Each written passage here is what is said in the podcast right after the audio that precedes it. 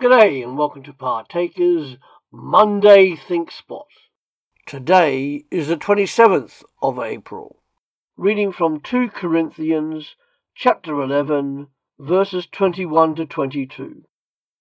In whatever respect, if anyone is bold, I speak foolishly, I am bold also.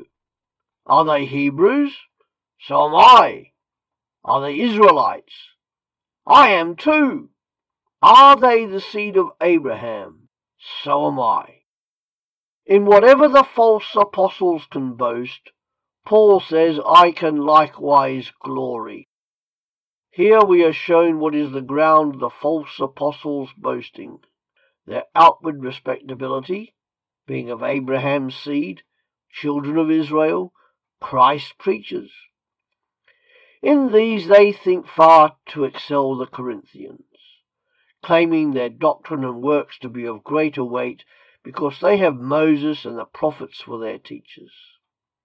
But they fail to perceive that their boast is in mere externals that render no one righteous or better before God. Names are of no consequence. They only make a fine show and serve to seduce the simple minded.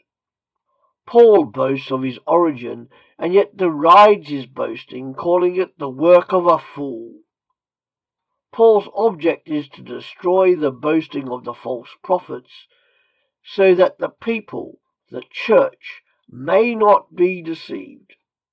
Note how, even in Paul's time, great men erred concerning the true sense of the gospel and many noble preachers would have estimated Christian life by a merely external appearance and name.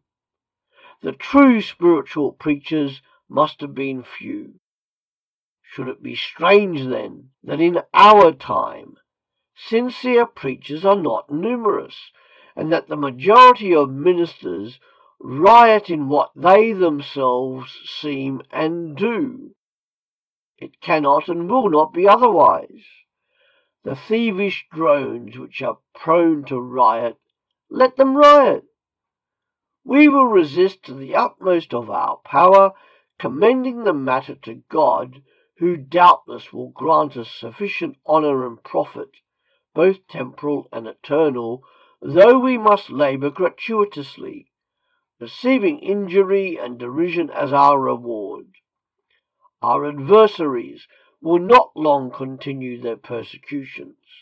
For, as Paul says just preceding our text, they will eventually receive their deserts.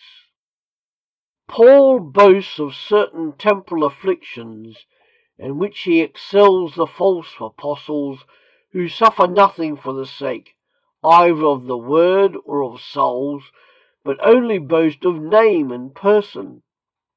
Among the afflictions he names having been a night and a day in the deep. Of other afflictions affecting not his own person, but distressing others, he mentions two. He is weak, if another is weak, and burns, if another is offended. Therefore Paul plainly betrays the passion of his heart. The defects and sorrows of others pain him as his own. Thanks for joining us on Partakers.